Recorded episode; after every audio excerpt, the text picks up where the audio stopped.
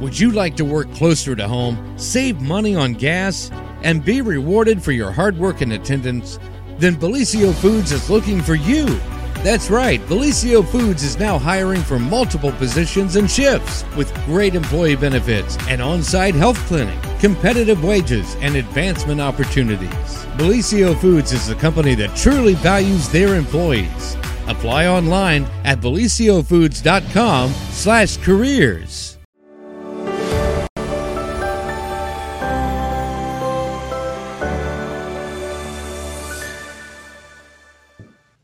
Well, good morning, everyone. It's Monday, and guess what? I have two news people today. This is so great. Morning news update, of course, brought to you by Nia Henry, agent for Appalachia Realty, and she will work hard for you if you give her a call, 740-418-4135, and she'll be happy to help you out with all your real estate needs. And, of course, today is Monday, which means it's news day, and we're going to talk about a plethora of things. How's that? Okay, that's a safe way to do it. Pete and Jeremiah. Exactly. Not the dips. It's the PJs. It's the PJs. The PJs. Well, good morning, Jen. Good morning. Did you have a good weekend? How y'all doing? A little tired. Yeah. But, so you were out queening around all weekend. I was, yeah, covering the Wellston and Ohilco Queen contest. Mm-hmm. There was three of them over the weekend, but we'll get to that. We'll let Pete get started here. Okay. So what's going on, Pete? So this is what happens when you go on vacation. You come in all frazzled. Right. Because you're trying to catch up. It's hard. I feel it's hard when we're all here to try to cover everything and do it the way you want and all like that. You know, two counties and lots going on, good stuff, bad stuff, etc. Sports stuff, football, all that stuff. But it's all part of what we try to do. But, you know, as Jeremiah said, he was covering some stuff over the weekend, the Queen's contest, and we're going to get to that in just a minute. But without a doubt, the story attracting the most attention locally is about an alleged hate crime, which occurred at Benton County High School, or allegedly occurred at Benton County High School. I don't know that I've ever gotten so many private messages about a news story, like personally, people saying, you know, what's going on with this? Well, I can tell you this much. The father of the victim, which would be a freshman girl at Vinton County High School who was African-American, he posted something shortly after that because he was unhappy that it occurred, angry that it occurred, I think would be accurate to say. Yeah. And then also very dissatisfied with what he felt was the immediate response, at least, that he was getting from school officials, or lack thereof. Right, and in his post, he felt like this wasn't the first time something had happened. This was the newest thing and the worst thing, and that triggered this Facebook post. And I just checked it this morning. We're in the 1,200s in shares on that. That means that many people have taken the post and they put it on their Facebook, and then it's exponential after that. Oh, it's because then it's on. Right, so. You know, how many exposures, what we call exposures there have been, people have seen that post. Yeah. It's in the thousands, obviously, but 594 comments as well. Oh, my gosh. Because, a lot of people will read, but, they won't take the time to necessarily throw in their 2 cents. But so could we kind of back up and in case people don't know about the event, could you kind of explain what happened? Yeah, we can certainly do that. Jeremiah wrote the story, but we wrote it off the information that was available after, it started swirling on social media. Swirling is tornadoing. In the middle and late in the week. Yeah. But the incident happened in a restroom at Benton County High School, and this is all what the father of the victim is saying. He is saying that, his daughter, a freshman at Benton County High School, who is African-American, was assaulted and taunted because she is black. It was referred to as a hate crime. That was the reason that they were picking on her and assaulting her and making fun of her, et cetera. And what century are we in?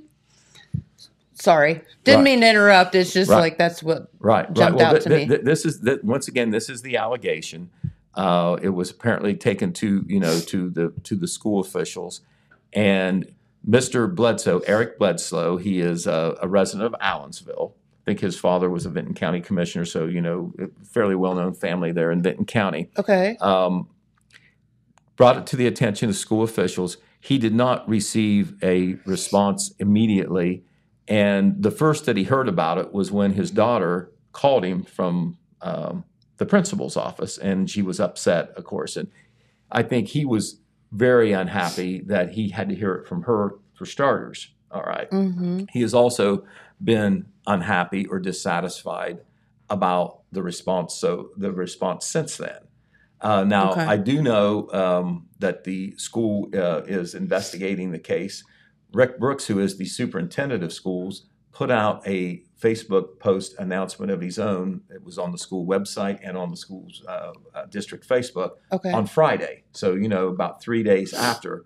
And he did not specifically refer to that incident, but it was an obvious response to what Mr. Bledsoe posted, and certainly the blowback from that post in the public. And, what he said was, I will read it. What Mr. Brooks said is the Vinton County local schools and its administration take all incidents that involve students very seriously, and we investigate those incidents thoroughly. Once facts are determined, discipline appropriate to the offense is issued as warranted. He added, discipline may include suspension and expulsion from school, suspension from extracurricular activities, and or suspension from transportation. All students need a safe learning environment, and safety is of utmost priority for our school district and administrators. And so we don't know what the school district has done, if there has been any punishment yet. There's been some comments on social media that there has been. I don't know whether that's the case or not.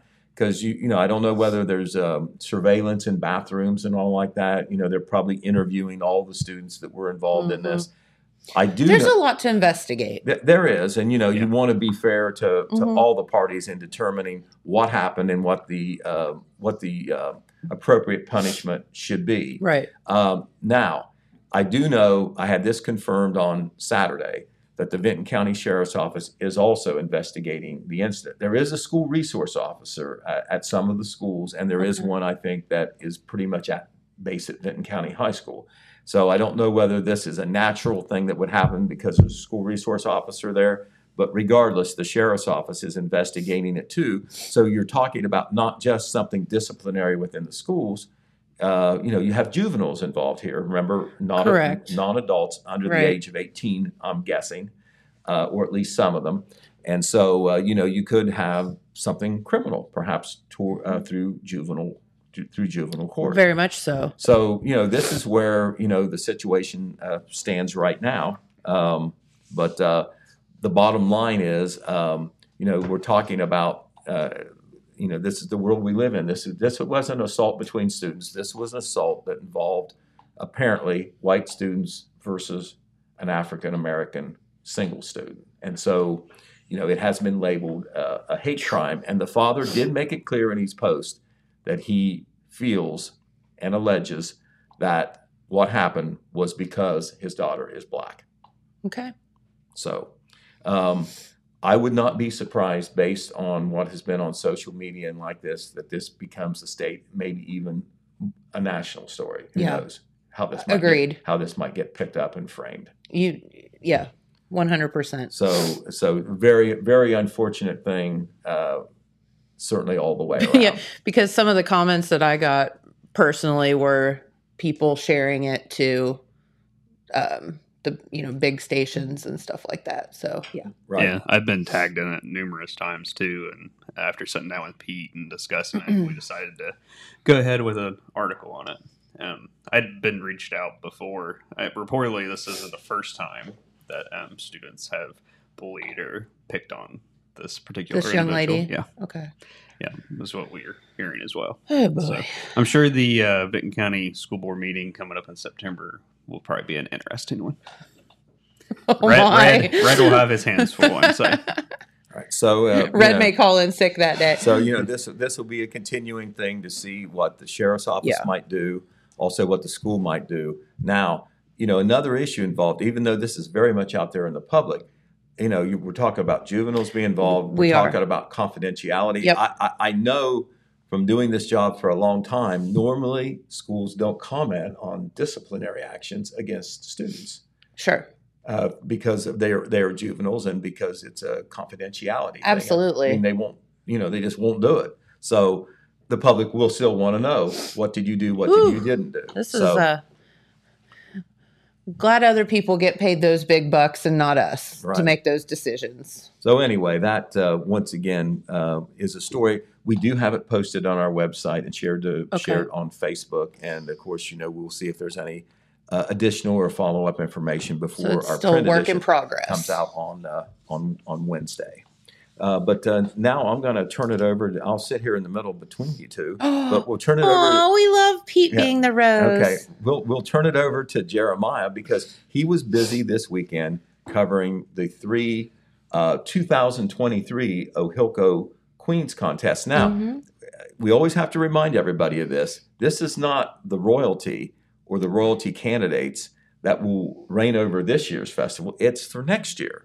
You know, that's always before the current 2022 festival. Those girls have already been picked, and they have reigned really from the end of last year's festival through this year's festival. Yeah, it's so really this is confusing. So when we say the 2023 finalists for Junior Queen, Little Miss, and Big Queen, we're talking about next year's royalty candidates. Yes. All right. Take it away, Jeremiah. All right. Thank you, Pete. So, yeah, me and Jim was talking about this before we started.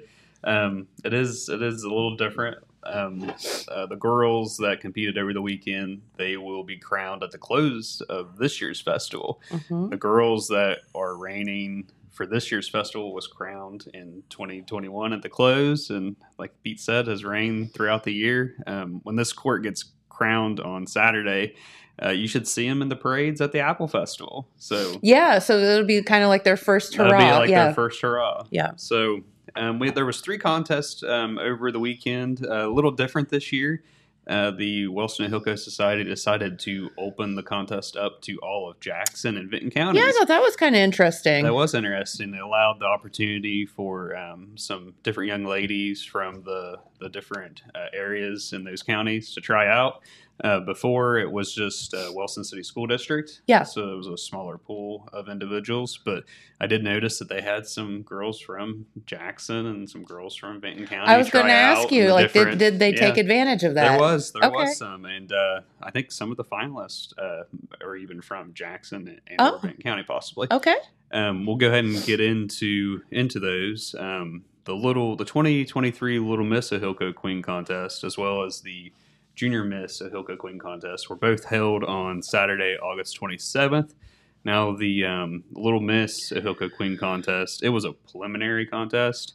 They did a top 5 for that. Okay. And then they will have another contest at the Wellston Ohilco Festival on Thursday, September 8th at 6 p.m. to narrow the field down to a final 3. So it's a little different from the junior and the big. They actually named a top 3 in those other 2 contests. Gotcha. So your 5 finalists for the Little Miss. Cute. And James is putting some of those young ladies from the Little Miss contest there.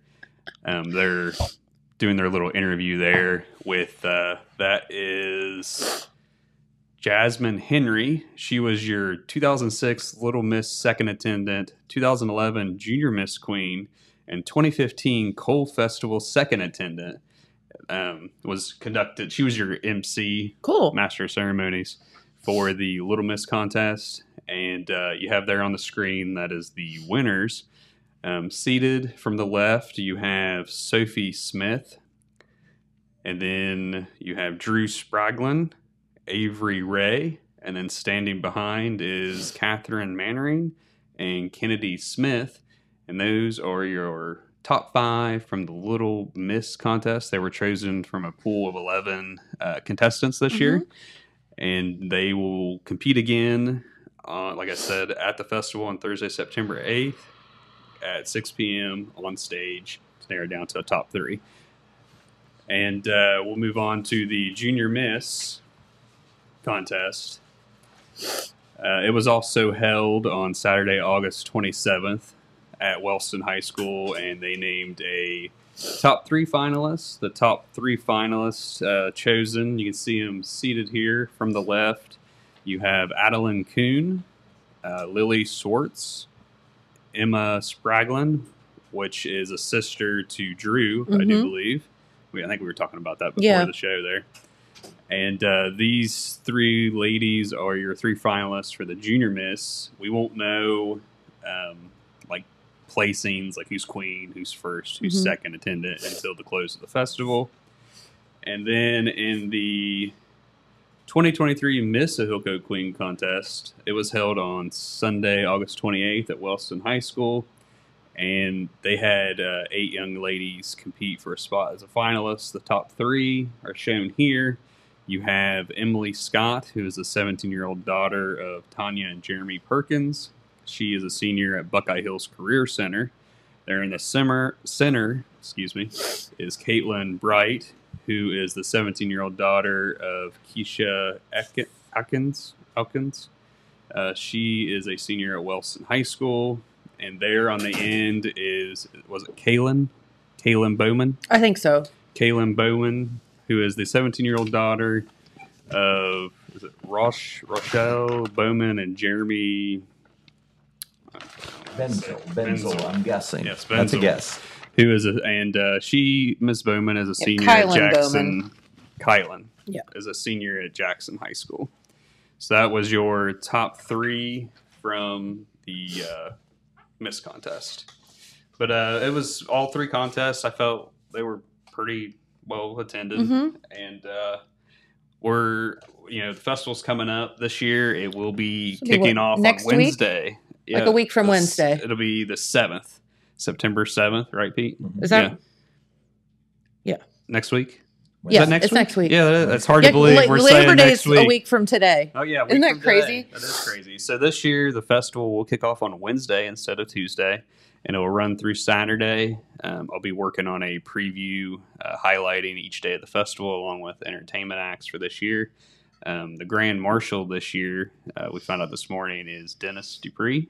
Right, Pete? That is correct. And cool. Pete could probably talk a little more about Dennis offhand, but he is the Grand Marshal for the parade.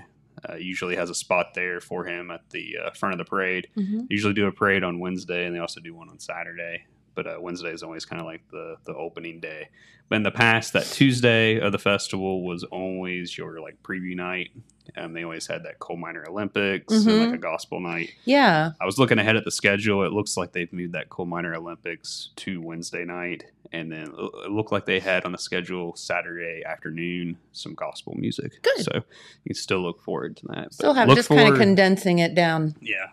Down into 4 days there. So. That's all I have to report on that. Back to you, Pete. All right. Well, you mentioned Dennis Dupree being the Grand Marshal. We just found that out this morning, as a matter of fact. And so we haven't got, you know, official information, a bio or anything. But I do know that we can say that Dennis, as far as I know, he's a lifelong resident of Wellston, been there as long as I know. Yeah. Very well-known family, very well-known man. He has been on the school board for a number of years. He's been on city council for a number of years. He was the service director for a time in Wellston. Most of his family still lives in Wellston. One of his sons, Randy Dupree, is the legal advisor for the city of Wellston and is a practicing attorney in Gallia County, I think.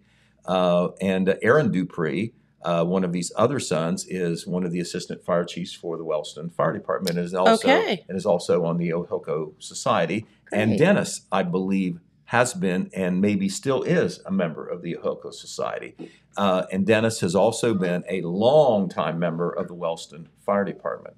So also been very active, especially in previous years, with the Republican Party and Republican politics in Wellston and in Jackson County. Very, very well-known man, Dennis Dupree, and a very good community person. So I can tell you this, they've made a good choice. Somebody who truly has their heart in Wellston. Sure, in the community, and has been active in many, many civic activities. I'm going to take my leave, Pete. We'll leave it to you guys. Okay. All right. Well, thank you so much, Jeremiah, for everything. We'll miss you, buddy. For the commentary and the photos and all the good work that you've been doing. Yes, for sure. All right. Okay. We're going to continue now with the news. And once again, got some things kind of on the crime front to tell you. Most of these things were in our print edition of the paper this last Saturday. Mm-hmm. So they're online. So if you haven't picked up a paper yet, you didn't receive a paper, go get one, because there has been lots of news. Our lead story on Saturday came from the Jackson County Sheriff's Department, and you know, we talked about the alleged hate crime in Vinton County, and you know, those things are very much on the national side. You know, you hear about these things occurring, and a lot of sensitivity nationally to that when they do. Sure. But another problem that you hear a lot about, and you have now for years, but it still continues to be a problem with all the electronics, the phones, the computers, the social media, and that is the traps that can occur with online relationships. Yes. And that occurred here in Jackson County, according to the Jackson County Sheriff's Department. Basically, an Arizona man is facing felony charges now for he actually connected with a Jackson area teenager and had an online relationship and showed up here in Jackson County to build on that online relationship. And he's 27? He's 27 years old. Do they not have girls in Arizona, Pete? I don't know. The Jackson area teen, of course, was not identified. The age was not identified either. But it ended up the man, who is Cameron E. Tobert of Peoria, Arizona. There he is right there. He actually flew to Columbus and then came down here to Jackson very recently. And on this past Monday, a week ago, Monday on August 22nd, Jackson County Sheriff Ted Frazier's deputies were notified that a man had fled from a bedroom window, breaking it. The man was suspected to have had a sexual encounter with this juvenile who resides in the home. That was the teen that supposedly he had the online relationship. Okay. During the investigation, deputies were able to identify the suspect's vehicle. Then they were able to contact the Jackson High School staff the next day, August 23rd. Said that they were looking for Tobert, and that he had fled from the deputies the previous night, where his presence was noted there at the victim's home. A short time later, the staff reported that the vehicle supposedly belonging to Tobert had been seen in the parking lot. They were able to detain Tobert in the parking lot and take him into custody without further incident. At the school? At the school, in the parking lot, apparently. He admitted that he had met with the juvenile online approximately 6 months ago. The pair communicated via social media platforms identified as Discord and Google Photos. He said he flew to Columbus Airport in the early morning hours of August 20th with the intent to come to Jackson to meet the teen in person. He also admitted to having sexual intercourse with this person. Now, the fact that you have an alleged consensual relationship doesn't make it okay when you're 27 and the girl is underage. So, yeah. Exactly. You know, that won't roll. So again, do they not have girls in Arizona, Pete? I cannot tell you. Okay. He has been charged with unlawful sexual conduct with a minor, which is a third-degree felony. He may have faced additional charges after a review of the case by the Jackson County Prosecutor's Office. Ouch. He is currently in the Jackson County Correctional Facility and is supposed to have, by the way, a hearing this morning, almost as we speak. I'm kind of curious about this. Was there any indication that, you know, that this is the first time that this fella has done this, or is there a past record, or was talked about? We didn't have that information. That would be something that perhaps the authorities didn't know at the time of the arrest and that this information was put out. It could be that they did not include that information. It just kind of seems weird that this would be the only time that he's done something like that, but maybe he did. Right. Could be. But anyway, that was interesting. That was a story in our Saturday paper. Also in our Saturday paper, a crime of a different type. Mm-hmm. And this is one that where there just was an arrest made and a charge. There was actual disposition in United States District Court. This occurred on Friday, and it involved a local man, Jason Atkins, age 46. His address was listed as Jackson area. He was sentenced to 9 years for orchestrating what the United States District Court called a $50 million Ponzi scheme. Mm-hmm. And they said that Mr. Atkins solicited victims from all over the country and the world, from right here in Jackson County. According to court documents, this occurred over a 7-year period starting in 2012 and going all the way through 2018. Said that Mr. Atkins conspired to solicit millions of dollars from investors under false pretenses, failed to invest the funds as promised, and misappropriated investors' funds for his own benefit and the benefit of others. Atkins and others claimed that they bought and sold oversized tires, commonly known as off-the-road tires, which are used on earth-moving equipment and/or mining equipment. Investors were told their money would be used to buy the tires at a steep discount, and then the tires would be resold to a buyer at a much higher rate, and there would be profit for all those who had invested. Investors were promised a 15 to 20% rate of return on the investment within 6 months. Now, this obviously did not happen, at least for some of the investors. As Ponzi schemes work, as pyramid schemes work, Atkins would sometimes pay the return on investment for the first transaction with new money that he had received. Sure. You know, so that's how that works. In addition, Atkins and his co-conspirators employed a sham escrow account to falsely reassure investor victims that their money was safe until the tire deals were consummated. So, you know, that apparently bought him some time when people asked questions or had concerns about what was happening with their money. With his money, according to the United States District Court, this is not an allegation. They're saying this is facts. Mm-hmm. He bought cars, vacations, and property with the funds from the scheme. For example, he constructed a pool at his personal residence, and he also spent more than $20,000 at one time to lease a private jet. So, I mean, this is something that you see on TV, or this is something in a TV movie or something. But according to the United States District Court, this occurred. He failed to file individual income tax returns as well. Surprise, surprise. And in 2013 specifically, they said he earned $1.1 million and should have paid $237 to the IRS. Oh, the IRS doesn't like that very much. No, it doesn't. When they don't get their take. So all that, most people don't know that these things are going on. Maybe some people are involved as investors or whatever, and they're concerned. But, you know, this obviously is more of a private matter at that point. But I think that this investigation had been going on for some time, and this is just when the news came out. It kind of was consummated with a sentencing that occurred. 9 years is what Mr. Atkins got. In the United States District Court on Friday.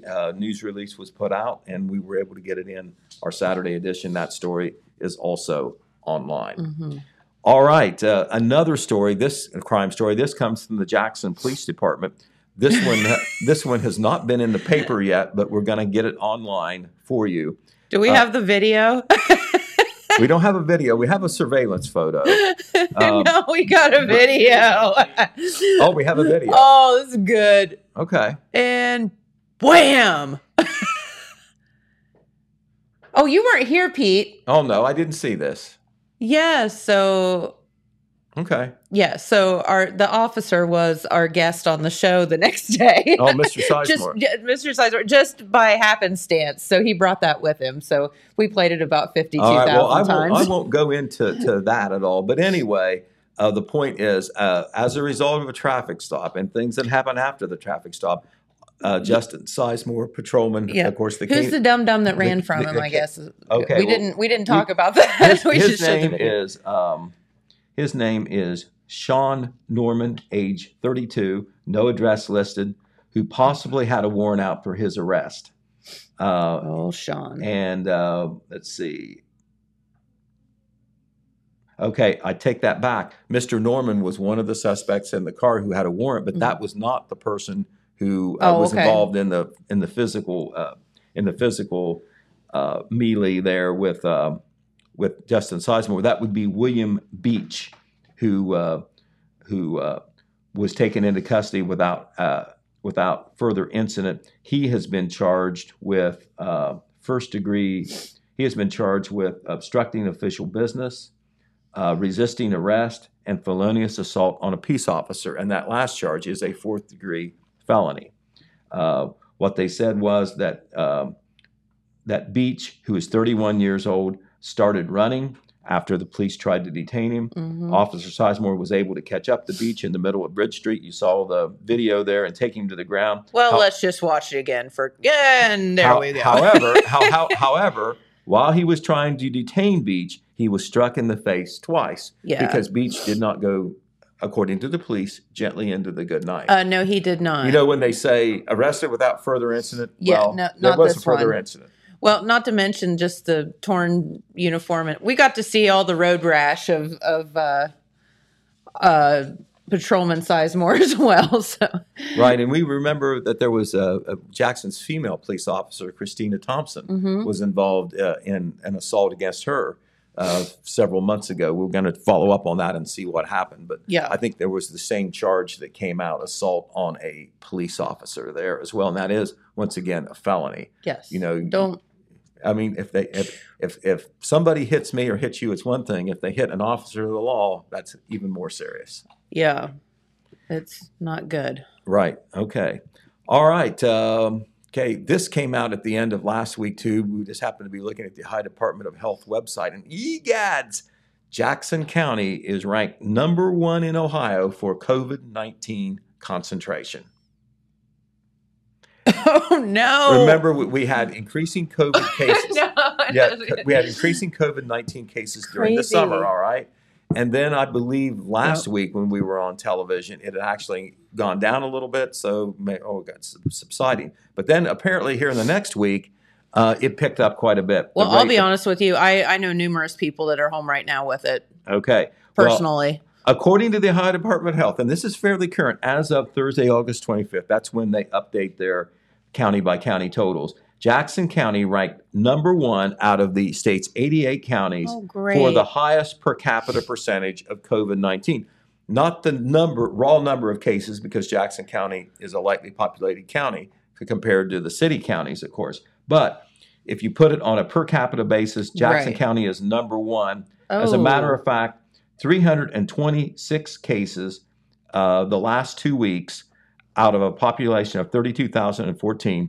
This means just a little over 1,000.8 cases per 100,000 residents in Jackson County. Man. So basically almost one in 100 in Jackson County had COVID-19 last week is what that translates to. That's a lot. Gallia County was next, and it was 896.4 cases. So it's down quite a bit from Jackson County.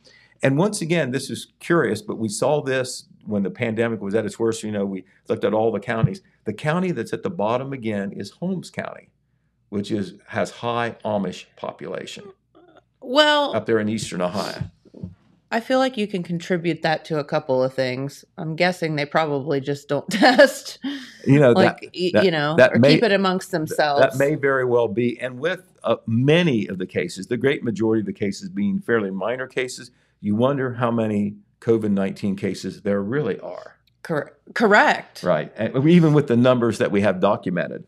But, according to other stats that we have here, Jackson County has 11 individuals who are hospitalized with COVID-19.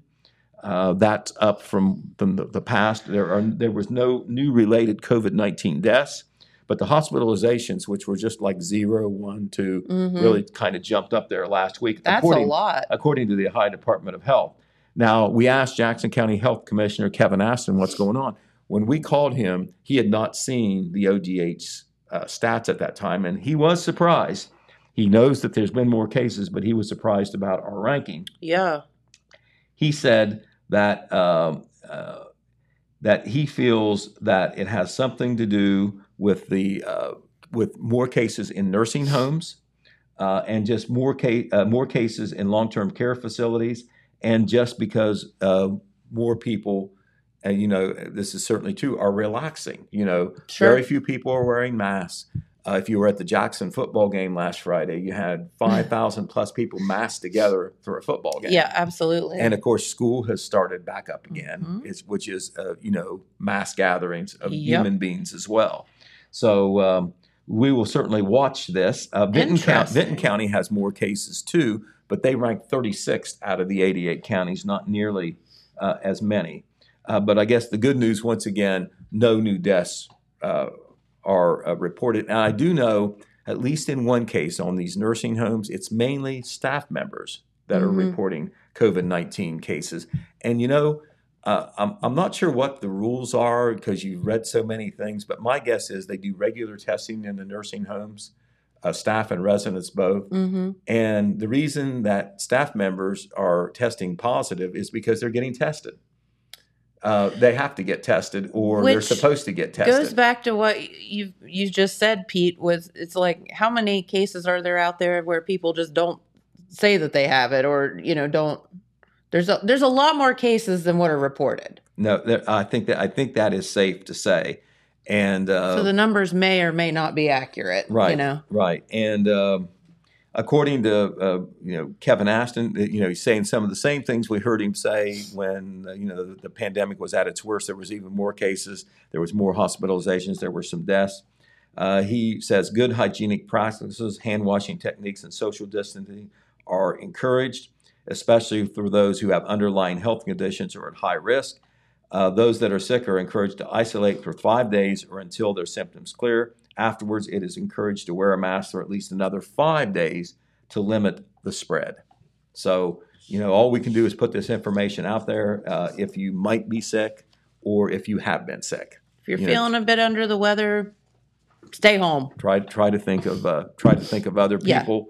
Yeah. I know we've all decided that, you know, from the top down, it looks like that, you know, we're living our lives, which we talked about the necessity of doing that, but it's still here. So, you know, we do need to be careful. All right. Another story that broke towards the end of last week. This happened on Friday. The same day we have a football game. Yeah. The Wellston Rockets hosting the Fairland Dragons, first home game of the season, second game of the season, second game of the whole season. We learned that the Wellston head football coach, Carl Justice, had resigned. So there he is right there. We tried to get confirmation of that. On Friday? On Friday. Before the game or after the game? Yeah, he turned in his resignation on Friday, August 26th, and he made it effective immediately. I don't know what form the message was in, an email, a note, or whatever, but I did talk to Superintendent Brian Rao personally, and he said he received a very brief message, no reason given, that the football coach had resigned. Wow. Remember, Mr. Justice had just been hired last May, which was very late in the game, you know, when you have almost year-round training for football. He was hired after Nolan Yates, who had been hired earlier in the year, kind of late in the game too, because, you know, there was a vacancy there for football coach. Mike Smith had left to go to another school. Nolan Yates resigned after he did not receive a teaching position that he expected to. He just didn't think it would work out personally for him. Yeah. And so Carl Justice was hired as his replacement. And he just turned in. There was all sorts of things on social media. You don't know what is true. But officially, he resigned of his own volition, and he did not give a reason officially. Okay. In the official notice to the school officials, which was received by the superintendent. Dan Polson, who was on Carl Justice's staff and has been the offensive coordinator, he coached the team on Friday night against Fairland. Okay. My guess is he will continue as the coach since it's late in the game. And they probably, I'm not expecting them. They may hire him as the head coach or something, but I wouldn't expect a change regardless, or he may stay as the interim coach. There is a special meeting of the Wellston City Board of Education tonight. The superintendent said it was not called because of the football coaching situation. They have other things to do, but it certainly could come up. I would say so. And he did not know for sure about whether Mr. Polson would remain as the interim coach throughout the year, but it would seem reasonable.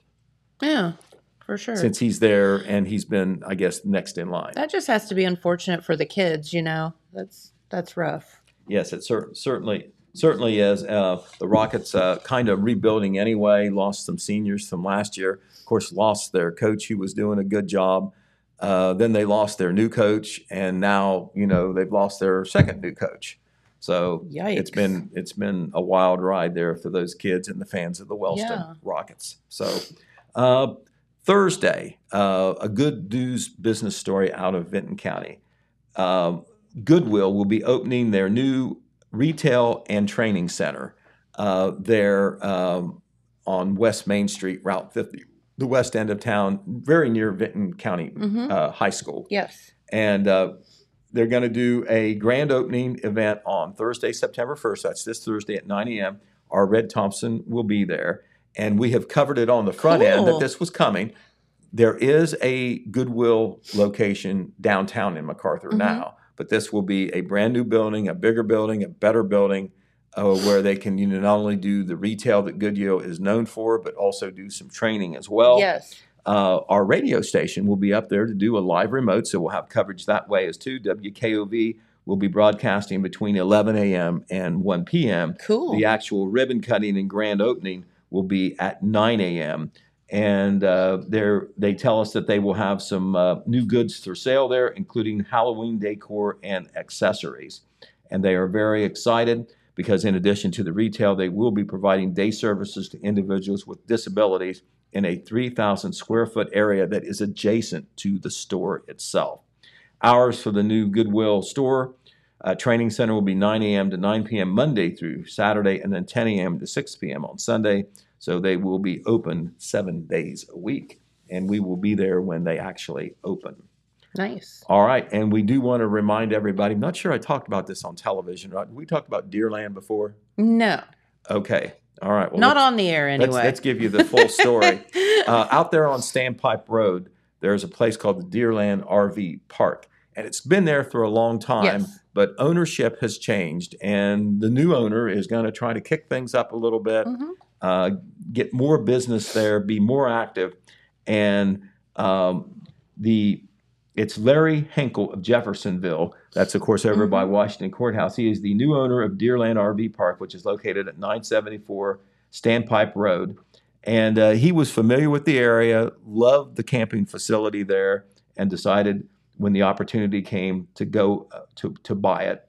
And it is a 65-acre wooded campground with 49 full hookup campsites and 3 furnished cottages. There's also a large fishing pond. They have paddle boats, a small playground, a game room, and a reception hall. If you haven't been back in there for an event or to camp, it's a lovely space. It truly is. And they're going to be offering daily, weekly, monthly, and seasonal rates. And they are going to have kind of a special event on this Saturday, September 3rd, to celebrate the new ownership. It'll be from 6:30 p.m. to 10:30 p.m. Also on Saturday, WKOV will be there doing a live remote. They're going to have live entertainment on Sunday then from Salem's Lot from 6:30 to 10:30 p.m.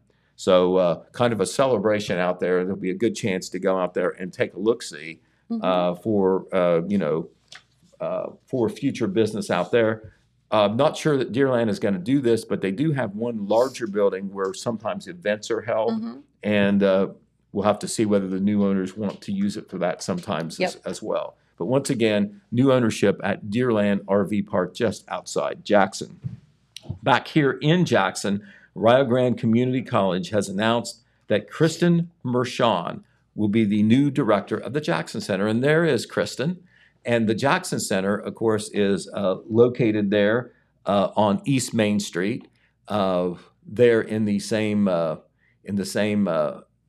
center where Tri-City Cinema is. Right. It's on the other end. The old bowling alley. That is basically, they call it the Jackson Center. It is basically a branch of the community college, making it more convenient for local residents here in Jackson County in particular to get some college-level classes and credits. And Kristen has previously served in numerous roles at Rio Grande Community College. She started as a financial aid advisor, then became one of the first student success coaches before accepting this new position as director of the Jackson Center.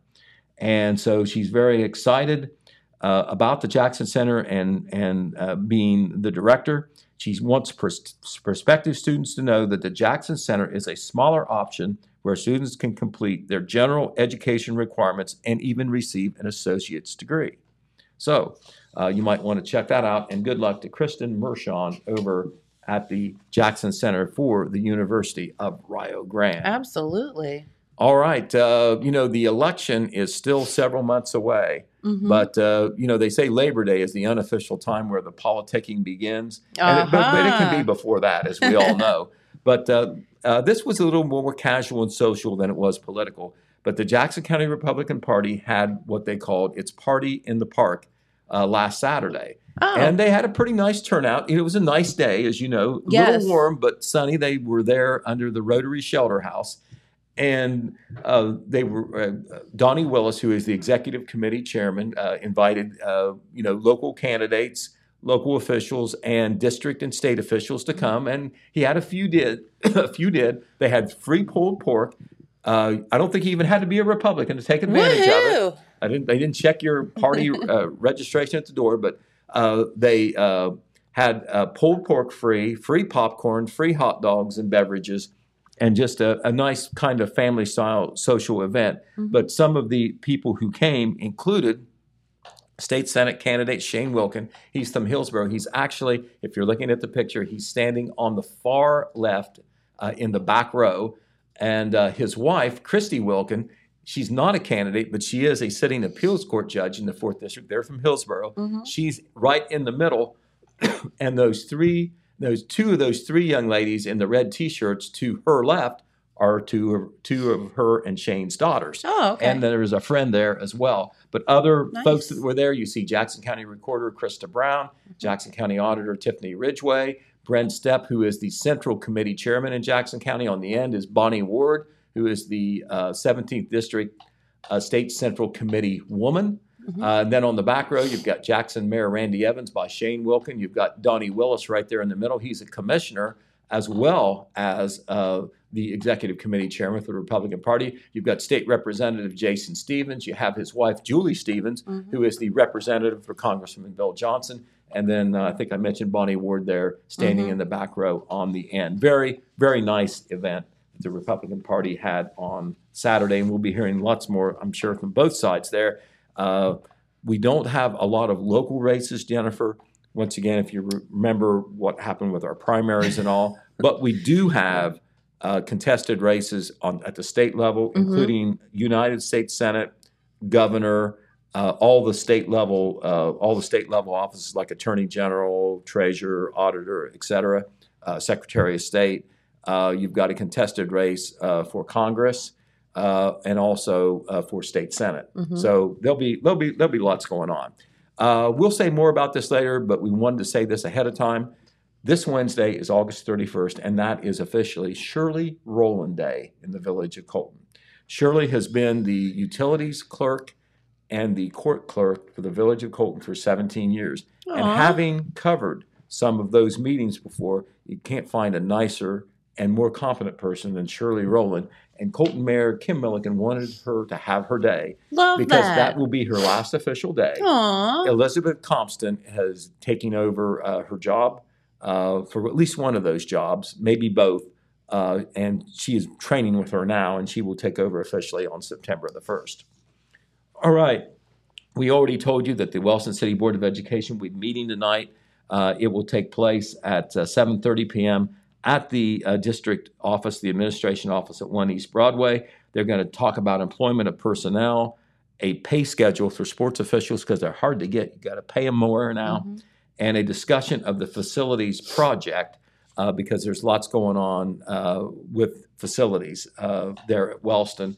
Talk about where they are with that. And they are also going to have an executive session to discuss personnel with likely no action to follow. Okay, we also want to let the public know that there will be a mobile food pantry tomorrow from 6 to 7 p.m. at the Franklin Township House on Camber Road. This is open to the public. It's open. I shouldn't say that. It's open to the public if you're a Jackson County resident. It is limited to Jackson County residents, and it's God's hands at work that is doing it. And so This is at the Franklin Township House on Canberra Road in Franklin Township, open to all Jackson County residents tomorrow from 6 to 7 p.m. And our friend Cindy Stifler, who does so much good work with the kids on the Apple City Players program, she's going to do the play that she wrote herself, Kid Kringle, in December. Yes. Well, they were going to have auditions at the end of last week. They postponed that, and the auditions are now scheduled for Tuesday, September 6th. So you still have time to get involved in that. That will be at the Marquet Cultural Arts Center at 6:30 p.m. If you're interested in auditioning, just show up there and try out. And I believe that that play, which is a musical and a comedy, will be held in December there at the Marquet. And I know we're going to hear more later. We're going to get with our man, James. There was a big event at the Marquet this last Saturday. Yes. And that was the Evening with the Arts event. He was good enough to do the coverage for us, and so we'll be having some information and photos in the paper. But, of course, the Evening with the Arts goes way, way back in the history of the Marquet. A few years. It was, it was the main fundraiser, Barbara Summers and Maxine Plummer. Maxine Plummer on the board, Barbara Summers is executive director. That sure, they worked to get grants. They were important. Couldn't have done it without it, but they also raised a lot of local money. Yes, they did. And one of the big events, the big event that they had was that Evening with the Arts event, kind of a social coming out party. They had an art auction, a lot of donated art from local and area artists. And they that element was part of this new Evening with the Arts that they had last Saturday, but it was done a little bit differently. Some performances, several different art auctions and like that, including one there in the evening. But we will hear more about that. But all the money that goes in there will keep the Marquet running, because it was one thing to build it, but now you've got to operate it. Got to operate it. Did you have a good time, James? It was a really awesome show. I mean, the highlight was definitely, so the final show of the night was Jordan Lombardo's band. Yes. And like this is mostly a group of guys from Columbus. And then so Josh Willett and Ryan Hurd, they played like their horns with them. Yeah. And so they did like the last, you know, I don't know, 40 minutes or so. They were really, really good. They were really fun. Good. I had I had my own little private concert while we were in there setting the beer up. Yeah, and so they were go to the sound check. They were doing the sound check when I was in there, and they, so I like peeked in and it's like, you guys are awesome. Yeah, no, they were really, really fun. They really did a great job. Good. But all the acts were great, but they were really definitely. Yeah, a lot of people came together for a good cause there. The people who donated their time, donated their art, opened their wallets to buy art or just to participate, because, you know, there was a fee to get in. You got fed and everything. Yeah. And a lot of entertainment. Jen, you probably left when the people from the Treatery showed up. Oh, no, they were setting that up while we were setting the beer up. Was that not the best smell in the world? And I was like, Nicole, I used to like you. Oh, my gosh. Because the Treatery came and did this huge spread of donuts, and they made like little strawberry shortcake things. Dude, and it was next level. Smelled like as soon as you walked in, it was just like, ugh. So I got to tell. I can believe it. I got to tell them myself in regards to that. Yes. So there was a few donuts and stuff left over at the end of the night. So I grabbed one of those Treatery boxes and, you know, snuck a few in there to take home with me. And so I have a cat that's very mischievous. And so I can't just leave a box of donuts on the counter. Yeah. So I put them in the oven to keep them away from the cat. And I forgot they were in the oven. And I started heating up the oven to make dinner the next night. Oh, no. And so I open up that oven and I'm just, bam, burning cardboard smell in my face. So I grab that box and pull it out real fast, and those things are all melted. Oh my! Okay. What does a baked donut taste like, James? So I think they're gonna be fine, but I set them aside to let them cool off. But I didn't get back around to tasting it yet. But I think it'll be okay. Okay, I was going to say, what a tragedy. I know. But yeah, it ruined it's like donut abuse. Yeah, it ruined that delicious cream cheese icing they had on that pumpkin bread. Oh, dude, man. Those pumpkin bread, like, cupcakes they had, oh, We could do the whole show just talking about how good that dessert bar was. It was. No, I agree. And I'm like looking at Nicole. I'm like, why are you here at the same time? When I opened, sick and twisted. When I opened the door to walk in there, you open that door and just bam, donut smell. I was like, oh my God, that sounds so good. So good. Anyway, Pete, on with the news. That's enough donut talk. We digress. Right, we digress for the donut baking. We'll go to sports now. Okay. All right. Of course, another big high school football weekend this past weekend. All four of our local teams involved in Friday night games. And without a doubt, the biggest game in the area was right at Alumni Stadium. Oh, yes, it was. The Jackson Ironmen and the Ironton Fighting Tigers. And the Ironton Fighting Tigers were behind most of the game, but they were ahead when it counted, and that was at the end. 29-26. Heartbreaking. That's the word. I know it's been used millions of times, but that is exactly what it was. Ironton scored with 1 minute and 6 seconds to go. What is it with these two teams playing? Well, you know, Ironton is considered kind of like the primo team in the area. Yeah. And Jackson is close. Wheelersburg is close. Others can be. So 2 years in a row, Jackson has lost on almost the last play of the game to Ironton. Last year, it was the last play of the game, that long kickoff return. This year, they scored the last touchdown with 1:06 to go. Jackson got the ball, one last chance, got down to the Ironton 18-yard line, was able to throw a pass into the end zone. Well, the wrong guy caught it. Oh, man. So it ends up 29-26. I will say this also. I mean, it was a great game. And, you know, it was just, if you were a fan, you know, someone's going to be sad.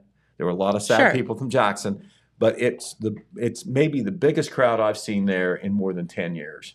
I mean, it was truly packed there at Jackson High School. I know the band people ran out of breadsticks in the third quarter, and it was that kind of night. You guys know where Matt McKee lives there across from middle school. He said it took him an hour to get home.